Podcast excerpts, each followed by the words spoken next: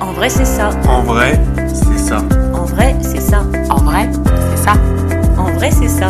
En vrai, c'est ça. En vrai, c'est ça. En vrai, c'est ça.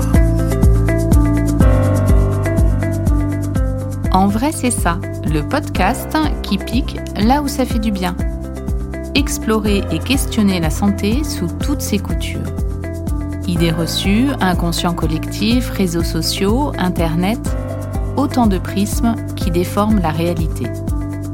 Prenons le temps d'écouter ceux qui expérimentent au quotidien et racontent. En vrai, c'est ça. Bonjour, je suis Estelle Barrellon, pharmacienne et naturopathe, et je cherche avec vous la meilleure façon d'aborder sa santé. Bonjour à toutes et à tous. Aujourd'hui, nous nous retrouvons pour continuer notre série de portraits avec aujourd'hui les pharmaciens d'officine. Le pharmacien d'officine, c'est un ovni parmi les soignants. OVNI parce que c'est aussi un commerçant, n'en déplaise à certains, c'est une réalité. Et parce que c'est aussi le seul professionnel de santé accessible sans rendez-vous.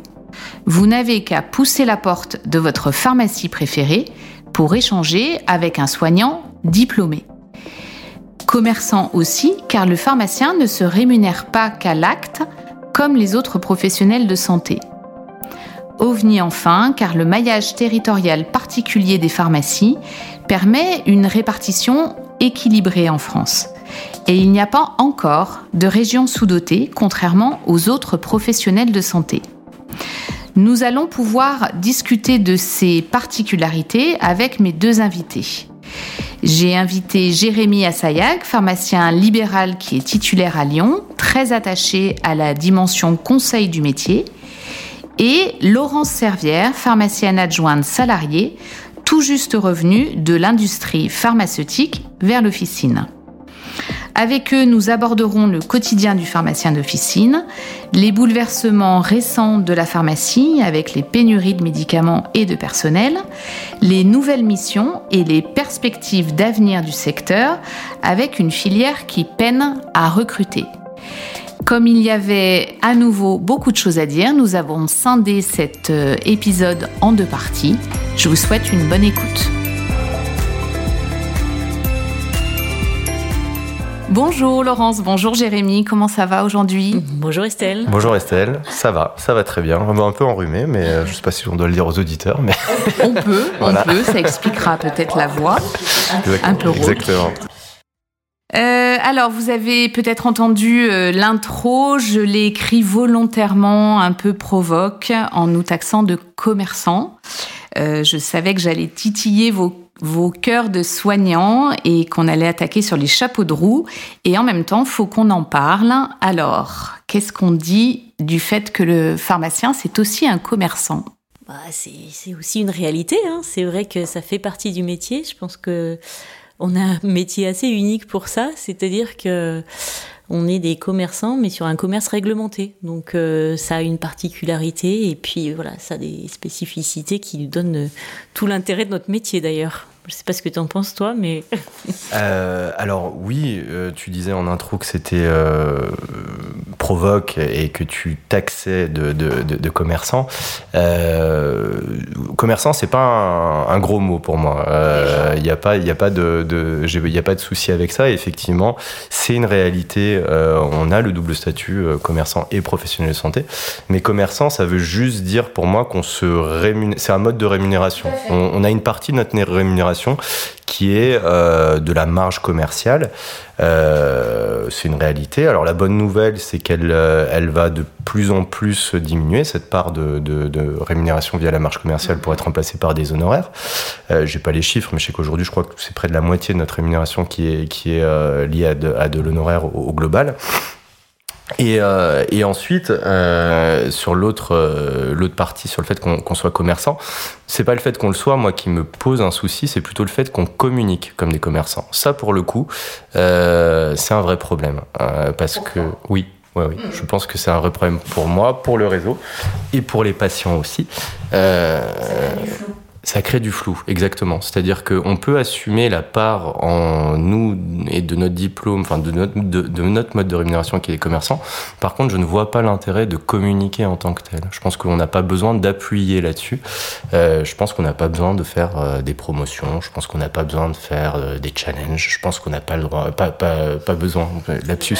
Ouais. Lapsus. Euh, J'aimerais bien qu'on n'ait pas le droit, mais ça, c'est encore une autre question. un jour, un jour, peut-être. Voilà, c'est ça. C'est ça. Euh, donc c'est plutôt ce mode de communication voilà, qui, qui, me gêne et surtout que je ne comprends pas euh, parce que la plupart de nos confrères n'ont pas envie de ça. Surtout si on parle de nos confrères qu'on prend à la sortie de la fac, euh, la plupart n'ont pas envie de faire ça. On fait pas des études de pharmacie pour ça à la base. ouais. Et, et, souvent c'est même mal vécu de la part des, des étudiants d'avoir cette différence entre ce qu'on nous apprend à la fac et ce qu'on arrive et ce qu'on enfin ce qu'on fait quand on arrive en pharmacie. Il y a un peu une, désillusion. Donc euh, ouais, je, trouve, euh, je comprends pas ça à tous les niveaux en fait, que ce soit commercialement, que ce soit éthiquement, euh, que ce soit stratégiquement, c'est quelque chose qui, voilà, je ne comprends pas. Et en même temps, c'est notre réalité, c'est ce que tu disais, euh, Laurent, c'est-à-dire que les titulaires sont souvent ben, partagés entre la rentabilité de leur, de leur pharmacie et le, le contact avec leurs patients. Comment on gère tout ça? Alors moi, je suis pas le, statut de titulaire, donc c'est vrai que j'ai un autre regard. Euh, je pense qu'effectivement, quand on quand on devient titulaire, on a une réalité économique qui qui, qui se surajoute. Euh, comme tu disais, quand on sort de la fac, de notre cursus, on est tous euh, plein de motivation sur le sens du patient et l'envie de voilà de bien faire, d'aider les gens. Euh, et après, il y a la réalité de faire tourner un commerce, de faire voilà, de pouvoir payer des salaires. De voilà, c'est une, une réalité économique qui se qui arrive. Moi, j'ai pas fait. Alors, j'ai un cursus un petit peu particulier. Je sais pas si tu voulais y venir après, mais euh, euh, j'ai pas fait la voie de l'officine, donc euh, j'ai l'impression, en tout cas, de euh, de pas avoir vu ce côté-là aussi dans la formation. Euh, donc, on est très. On voilà, on n'apprend pas. Donc, c'est quelque chose qu'on apprend. Je pense qu'il y a des choses qui ont été beaucoup subies. Il y a aussi une évolution euh, du métier. Moi, j'avoue que j'ai, au tout début de la sortie de la fac, je me suis posé la question, j'aimais beaucoup l'officine. Puis en fait, euh, je me suis dit, bon, vendre des boîtes toute la journée, en fait, ça m'intéresse pas. Donc, euh, du coup, je suis partie dans l'industrie parce que je me suis dit, je vais faire des choses plus intéressantes. Voilà, enfin, on part, euh, on sort de la fac, on a envie de tout faire. Donc, donc j'ai fait des choses très intéressantes. Je me suis orientée aussi sur la formation scientifique des délégués médicaux, etc. Parce que c'était un peu le cœur, le côté scientifique, le côté derrière, il y a quand même un patient à la fin. Et de toute façon, dans toutes les étapes, c'est ça qui est intéressant. Euh, voilà, et après, ben, je suis revenue aujourd'hui euh, à l'officine parce que ce contact avec le patient, il me manquait aussi. Et c'est, je pense que c'est ce qui motive souvent les gens à faire pharmacie. C'est des gens qui ont de l'humain, c'est souvent un peu comme les médecins quand même. Euh, on aime les scientifiques, on est souvent attiré par du scientifique, la biologie, des choses comme ça, mais on a besoin, on aime l'humain, on, a, on, on, on est quand même dans la plupart très empathique, on a envie d'aller au bout. Donc, euh, donc voilà, donc cursus un peu plus atypique pour moi je sais plus où on allait au tout début de la question. Ben, savoir comment. Moi, je pense sincèrement que en fait les pharmaciens on se on s'adapte à cette euh, dualité. Euh, alors il y en a qui font le choix d'être clairement des chefs d'entreprise et qui gèrent euh, et qui gèrent leur pharmacie comme un gros paquebot avec c'est ce que tu disais des promotions. Ils, ils vont jouer sur le volume pour rattraper sur leur marge. C'est une façon d'exercer. Il y a aussi des pharmaciens qui font le choix du conseil et de de, resserrer euh, bah, leur activité justement sur ce conseil. Euh, globalement, le soleil brille un peu pour tout le monde. Je pense qu'il y a peut-être deux types de pharmacies qui vont, qui vont cohabiter. Je ne sais pas si... En tout cas, les choses bougent actuellement, je trouve. Euh, il y a quand même beaucoup de pharmaciens qui ont envie de revenir et on voit que la tendance, c'est de nous donner des missions qu'on a envie de retrouver. On s'est un peu battu pour, pour les retrouver, ces missions, parce qu'on a tout notre, on avait perdu un peu notre place dans le maillon dans la chaîne du, parcours euh, médical du patient. Euh, et on je trouve qu'on la retrouve un peu plus. Le Covid nous a pas mal aidé. Hein. enfin, on était déjà. Ça a permis de, de, mettre notre lumière sur le pharmacien. On a... Ça a été un catalyseur. C'est-à-dire qu'on on pressentait ça déjà depuis un petit moment avec la vaccination. Enfin, à partir, moi, je trouve, de la vaccination pour la grippe, ça a vraiment été le, le, point de, bascule pour moi, où on a, on a commencé à redonner des missions aux pharmaciens qui étaient cœur de métier. Euh, et à partir de là, AVK, enfin, euh, bilan de médication et compagnie. Les AVK étaient déjà là avant, mais euh, les, entretiens pour les antivitamines K. Euh, les, anticoagulants. pardon, oui.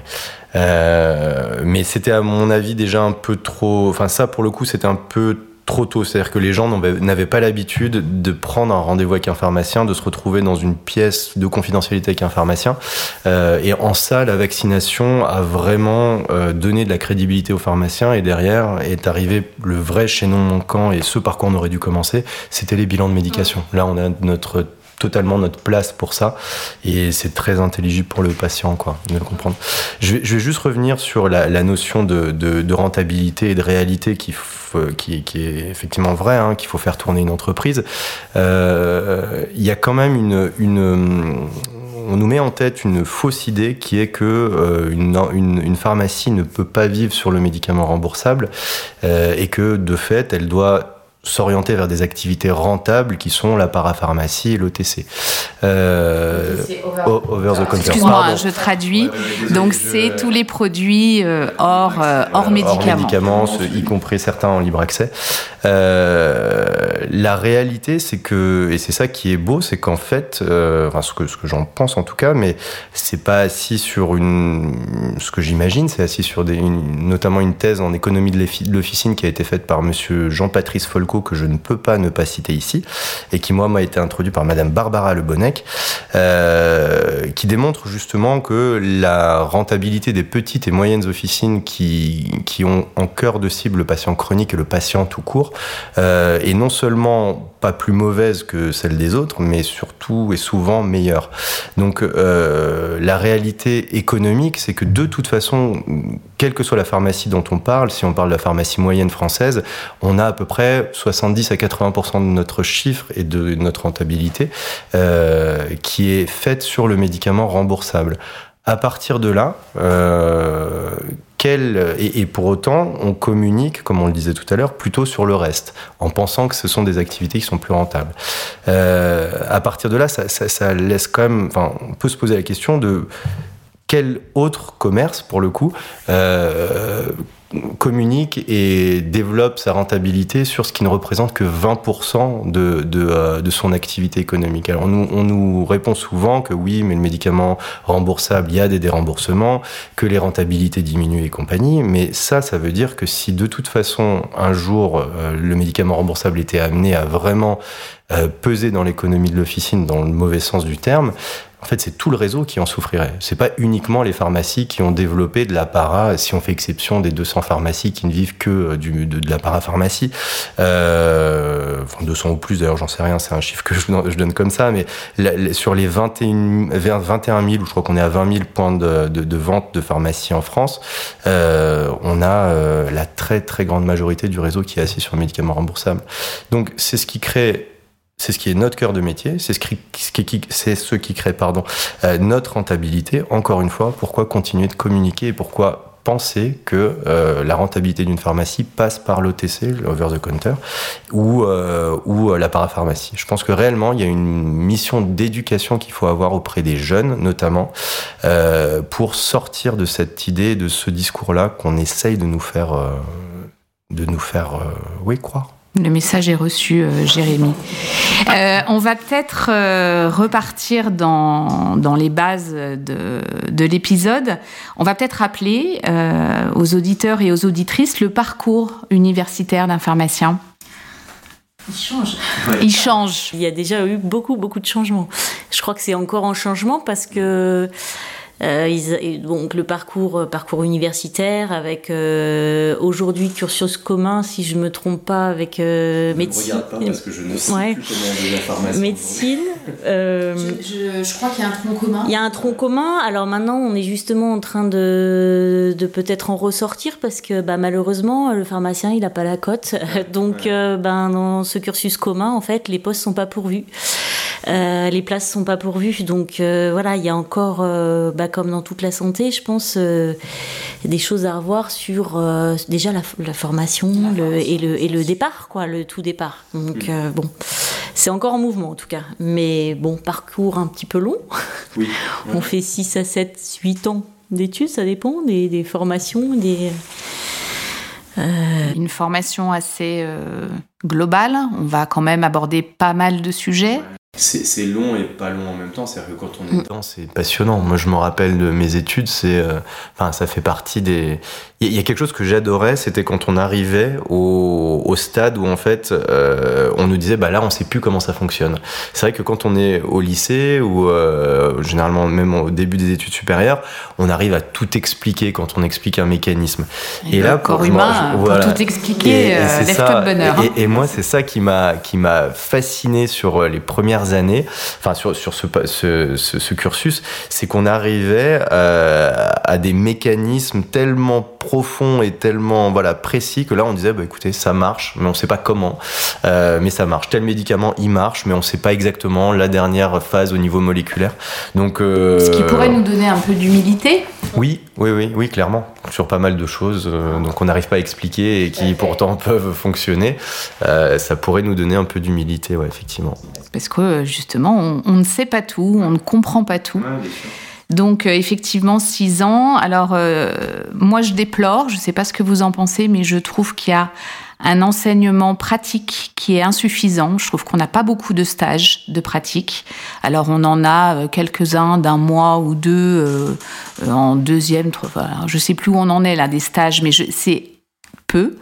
Et on termine le cursus d'officine avec euh, six mois de stage de pratique, mais ça arrive presque un peu tard. Ça arrive trop tard parce que euh, on commence euh, le, les stages par un stage officinal en deuxième ou en première année qui est un stage où on peut strictement rien faire. Donc c'est pour moi un stage qui dégoûte la plupart des personnes, et moi le premier quand je l'ai fait de l'officine. Euh, on range des boîtes, on n'est pas en interaction avec le patient, on comprend rien. Enfin honnêtement, ça n'a, il a, il a pas d'intérêt. D'ailleurs, il a été réduit en termes de, durée ce stage. Mais il faudrait presque faire l'inverse, peut-être faire un stage hospitalier au début, ou en tout cas euh, et finir par un stage officinal, mais pour toutes les voies. Ça donnerait envie aux étudiants d'aller en officine. Alors nous à Lyon, on avait euh, ce qu'ils appelaient l'externat. Donc, je ne sais pas si ça existe encore, mais c'était top. Euh, il y avait euh, deux ans où on faisait des stages dans les hôpitaux. Donc, moi, j'ai fait ça pendant deux ans. Tu l'as fait aussi, Laurence? Et ça, c'était top. C'est comme ça que j'ai compris que je ne voulais pas être biologiste, par exemple. Parce que, ben voilà, on essaye, on voit à quoi s'attendre. Euh, et, on n'a pas le bagage en. Enfin, pour que l'officine soit intéressante, il faut, il faut avoir le bagage pour comprendre, ne serait-ce qu'intellectuellement, humainement, tout ça, euh, ce qu'est la relation avec le patient, quelle est notre plus-value. Et on, on l'a clairement pas en première année ou en deuxième année. Après, il y a une vraie tendance, euh, et je pense qu'il faudra que, que le, les, universités ou les, les, je sais pas qui, les ministères qui décident, mais c'est que les, les, nouvelles générations, ils sont beaucoup dans l'alternance, ils veulent apprendre des travailler en même temps. Euh, donc la pharmacie, enfin les études de pharmacie, et ça s'y prêterait totalement. Euh, ce serait de faire du voilà du système un peu comme une alternance, ben une partie, une, une, une partie voilà une, une partie théorique et derrière une partie pratique et tout de suite le fait de, ça porte bien son nom d'alterner les deux, euh, c'est ça rentre beaucoup mieux quoi. Et puis c'est un vrai ouais voilà c'est vrai que c'est utilisé pour les préparateurs et je pense que ça peut en tout cas ça va être amené à se développer parce que les nouvelles générations sont très en demande quand même de, de, ces systèmes-là. Je fais une petite digression, mais tu viens de parler de préparateur. C'est peut-être pas mal qu'on explique euh, que quand vous rentrez dans une pharmacie, vous pouvez tomber sur un préparateur en pharmacie ou un pharmacien. Est-ce qu'on peut expliquer brièvement la différence? Pour, euh, pour, moi, la, la, la, différence est surtout une question de responsabilité en fait, mhm. parce que la réalité, c'est que au comptoir, on fait le même euh, le même métier, euh, Et, c'est vrai que par contre, en termes de responsabilité et au niveau des études, cette responsabilité, elle découle aussi du, niveau d'études, euh, voilà, qui fait qu'on va, on, a trois ans de plus, parce que maintenant ils sont passés en licence, on a trois ans de plus que, que eux, pour approfondir certaines notions que eux vont voir plutôt en, superficie et qui nous permet, qui nous permettent effectivement d'avoir cette, euh, euh, voilà, ce, ce, ce contrôle euh, et cette connaissance un peu approfondie par rapport au, au, préparateur. Mais pour un patient qui vient au comptoir, la, la, la, différence pour moi, elle n'existe pas quasiment, hein, puisqu'on fait, enfin, je sais pas si vous êtes d'accord avec moi, mais on, on fait le, le, le, même métier et ouais, on fait le même métier pour moi. La responsabilité engagée n'est pas du tout la même, par contre. Voilà, c'est ça. Hein, S'il y a un problème sur une ordonnance, euh, c'est vraiment le pharmacien qui engage sa responsabilité. Très bien. Alors, les qualités pour être un bon pharmacien? Avoir le goût des chiffres? Allez, je, je recommence un peu de provoque. Savoir calculer Les doses, et. Et puis, euh, bah, je, voilà, je pense qu'il faut qu'il y ait un sens du contact et de l'humain. Si on l'a pas, on fait pas, on fait pas ces métiers de, santé. Euh, c'est valable pour tous les professionnels de santé. Et même si on a notre image, malgré ce que tu dis, de commerçant, on reste voilà une proximité et les, et les patients viennent nous voir aussi pour ça. Quand on voit aussi avec euh, la diminution des médecins, enfin la difficulté qu'ils ont à, avoir leur rendez-vous, etc. Ils viennent très spontanément euh, voir le pharmacien, ils ont confiance en nous, donc il y a une relation très forte qui se crée quand même avec les patients. Donc si on aime, voilà, si on n'aime pas la relation à l'autre, c'est un peu compliqué, je trouve. Euh, je suis entièrement d'accord avec toi. D'ailleurs, humain, euh, c'était ce qui était noté sur mes petites filles. Voilà, et j'allais dire, en plus, c'est surligné deux fois. Il y en a un autre qui est surligné deux fois pour le coup, mais qui est entre parenthèses derrière, euh, auquel on pense un petit peu moins. C'est la flexibilité pour moi. c'est, c'est voilà. On... a créé le concept de l'agilité, le pharmacien. Ouais, ouais, c'est c'est exactement ça. Et c'est vrai que, mais à un moment, il faudrait qu'on nous reconnaisse ça parce qu'on a de la flexibilité un peu malgré nous, parfois malgré ce qu'on a le droit de faire, si on s'en tient juste au texte et à, ce qu'on est censé vraiment faire. Mais euh, je, je, pense à ça parce qu'on voit souvent des étudiants, justement on parlait des étudiants, euh, que ce soit préparateurs ou, euh, ou pharmaciens, qui sortent de la fac ou du CFA avec une idée très euh, rigide de ce qu'est le métier, euh, alors que notre métier, c'est euh, au quotidien de la flexibilité et de trouver des terrains d'entente avec le patient. Donc, euh, au service du patient toujours, hein, évidemment, mais, euh, mais voilà, donc il, peut y avoir une certaine, là aussi, désillusion euh, pour, pour certains pharmaciens ou préparateurs qui sortent de, euh, de leurs études, parce qu'on leur apprend à être très rigide dans ce que ce qui est la validité d'une ordonnance, dans ce qui est la, voilà, délivrance du nombre de, de, de, de jours par mois ce genre de choses. Et en fait, euh, enfin, je sais pas pour vous, mais moi, le cas de figure où mon patient arrive, il a sa carte vitale, sa carte de mutuelle, euh, il arrive à la bonne date, enfin, ça, n'existe pas, quoi. Enfin, c'est une, une, délirance sur 10. Et, et tu fais bien de soulever, euh, de soulever ce problème parce que je pense qu'il y a certains pharmaciens qui s'égarent avec euh, ce, cette posture de rigidité, de contrôle. Euh, on n'est pas flic. On n'est pas là pour pénaliser nos patients, euh, dépasser la date d'une ordonnance, ça peut arriver, euh, ne pas avoir euh, ces documents, ça peut arriver. On peut aussi bah, justement être flexible et trouver des solutions avec ces patients. Moi, je trouve que c'est l'art du métier. C'est à nous de, trouver notre libre arbitre là-dessus. Hein. C'est tout notre rôle. Je pense qu'on nous re redonne aussi un petit peu ça actuellement. Euh, on a montré qu'on pouvait compter sur les pharmaciens dans, la chaîne, euh, dans la chaîne de la prise en charge. Et je pense que on retrouve une confiance en fait dans le libre arbitre du pharmacien. À un moment donné, euh, il y a aussi parce que nous, on est aussi derrière, on a aussi euh, bah, la, la, sécurité sociale. Enfin voilà, on a notre petit aussi euh, notre petit marteau qui vient nous taper sur les doigts aussi si on n'a pas fait comme il faut. Donc, euh, je pense quand tout se justifie, tout peut s'expliquer et tout est explicable et justifiable, ça, ça, ça passe quoi. Enfin, à la rigueur, c'est aussi de la de, de l'interaction entre la sécurité sociale et nous. Il y a des règles on est aussi là pour les faire appliquer. Mais comme tu dis, il faut réussir à trouver le bon dosage et ce bon dosage, c'est à nous, à un moment T, de, de dire, ben voilà. Et je pense qu'on voilà, on est tout à fait capable, on a tout à fait notre rôle là-dedans. Il faut prendre un moment nos responsabilités et parfois la Sécu, effectivement, qui peut être vue comme le marteau, comme tu disais. Euh, la, Sécu, elle a, on, est, on peut aussi œuvrer dans son intérêt, c'est-à-dire que quand tu, tu, délivres, tu fais un renouvellement d'ordonnance exceptionnel et que tu évites une, une consultation à 25 euros, euh, donc. Mais c'est pour ça, je pense que justement le libre arbitre, c'est-à-dire nous, quand on sait pourquoi on dit oui, euh, ça se justifie. Je pense qu'aujourd'hui, on a, on a des interlocuteurs de l'autre côté aussi au niveau sécurité sociale qui, qui écoutent, qui entendent et qui voient l'intérêt. Enfin voilà. Ça n'a peut-être pas toujours été le cas. C'est aussi pour ça que les choses changent. Ouais. Ah, j'en parlais avec une étudiante, une, euh, pas une étudiante, une prof justement de la fac à, Lyon là il y a pas longtemps et qui on parlait de ce problème de flexibilité et elle me disait c'est très très compliqué d'enseigner la flexibilité parce qu'à partir du moment où on déroge à une règle jusqu'où on va quoi. Donc euh, il vaut mieux effectivement enseigner quelque chose d'assez rigide et puis à nous dans nos officines peut-être de euh, montrer ce qu'est la réalité du terrain aux, aux, jeunes aux jeunes diplômés. Mais euh, mais oui parfois il peut y avoir un peu cette cette désillusion. Et puis en plus on le fait pour le patient on le fait pour la sécu on le fait aussi pour nous parce que on, si si je veux dire, si on veut rentrer dans, prendre l'abord du métier par l'abord conflit et rigidité, on passe des journées horribles, quoi. Enfin, à un moment, ah, c'est, euh, tu, tu, vas t'embrouiller avec chaque patient, tout, euh, voilà. C'est, ça, c'est ça, c'est sans fin. On va faire un, petit rappel aussi. Euh, alors ça, c'est peut-être plutôt destiné à ceux qui pensent à faire officine. On va peut-être rappeler ben le, j'allais dire le volume de travail que ça que ça demande. Donc là, bah, top, on a une pharmacienne adjointe et on a un pharmacien titulaire. Donc, euh, les journées, comment ça se passe?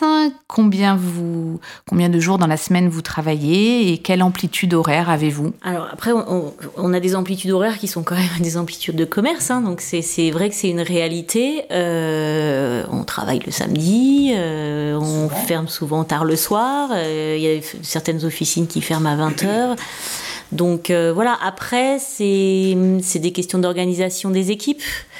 Donc euh, souvent, ceux qui travaillent sur des amplitudes très grandes sur un ou deux jours euh, vont avoir moins de jours dans la semaine et être plus libres. Donc euh, c'est finalement, même s'il y a beaucoup d'heures de travail, il y a souvent moyen, en fonction ben, de son type de vie, de, de ce qu'on attend, de réussir à trouver quand même des organisations qui, qui peuvent matcher. Il y a un peu, il y a un peu de tout dans les, dans les horaires d'officine. Il y a des gens qui on peut euh, aussi rappeler qu'on peut, on peut serrer les horaires hein, en tant que salarié. Il y a certains pharmaciens qui travaillent sur trois ou quatre jours. Euh, avec des beaux week-ends une fois sur deux. Alors c'est vrai qu'on attaque tôt et qu'on finit tard. Et en même temps, on peut avoir de la flexibilité encore sur les horaires. C'est ça. D'accord. Jérémy, en tant que titulaire, c'est pas la même, hein? Non, c'est pas, c'est, pas la même. Euh, mais euh, voilà, c'est pas, c'est pas un souci. Encore une fois, enfin, quand on aime ce qu'on fait, euh, ça pose pas de problème de travailler. moi, ça a beaucoup changé. C'est-à-dire, si on parle de mes premières années, là, ça fait presque 9 ans que je suis installé. les premières années, c'était 60, 65 heures, voire plus, hein, parfois par semaine. Euh, mais on compte pas ces heures. Et puis de toute façon, il y a l'adrénaline qui est là, il y a la, fierté de faire, euh, de faire ce métier, de driver ses équipes, de rencontrer ses patients. Tout ça fait que les premières années, on compte pas et on n'a pas envie de compter. Là, je commence à être dans une stratégie où je commence à compter. Euh, parce que parce qu'il y a une fatigue qui s'installe, il y a une usure qui s'installe, et si on veut continuer d'être euh, performant, empathique avec ses patients, si on veut l'être avec son équipe, euh, il faut aussi se ménager du temps. Donc aujourd'hui, je dirais plutôt que je suis à 45-50 heures par semaine. Je prends beaucoup plus de vacances aussi qu'avant. Euh, donc en plus de cette réduction d'horaire, euh, je prends beaucoup, beaucoup plus de vacances qui me fait un bien fou.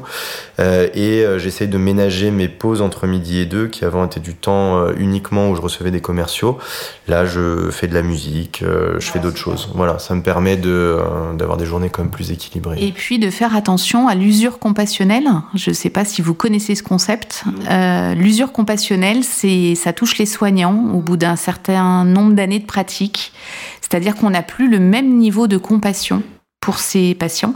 Et je pense que ça, pour le préserver, il faut garder ses temps libres pour se régénérer, pour euh, faire de la musique, pour lire, pour euh, voir sa famille. Sinon, on est des moins bons soignants. Donc, il faut faire très, très attention.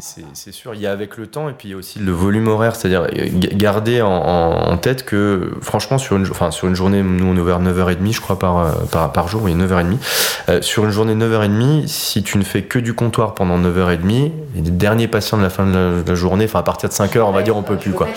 Voilà, exactement. Donc euh, le c'est ça, c'est ça. Donc le métier de titulaire, il, a, il a aussi cet, cet intérêt de pouvoir euh, organiser sa journée comme on le veut euh, et de se dire, je vais faire un peu d'administratif, puis je vais faire du comptoir. Le comptoir reste l'essentiel du, métier. Moi, je, les, journées, je passe parfois quand je suis en, clôture d'exercice, quoi que ce soit, à faire que de la paperasse, c'est la même chose, j'en peux plus. Mais cet équilibre il est hyper intéressant.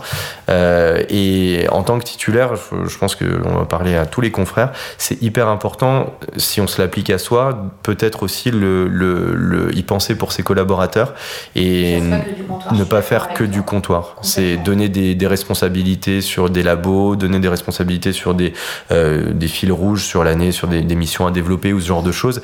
C'est hyper important parce que euh, eux aussi, euh, du comptoir 9h30 euh, par jour. et puis ça les inclut dans le, dans le processus aussi, de, de, voir un peu toutes les facettes du métier. Et Dieu sait qu'il y en a, donc euh, ouais, c'est intéressant. Hmm, tout à fait. Euh, je serais assez d'avis qu'on fasse une, petite pause dans cette, euh, dans cette interview parce que je, on a, il y a pas mal de questions qui arrivent. Donc, on va faire comme on fait d'habitude. On va scinder cette, cet épisode en deux. Et on vous dit donc rendez-vous la semaine prochaine pour la deuxième partie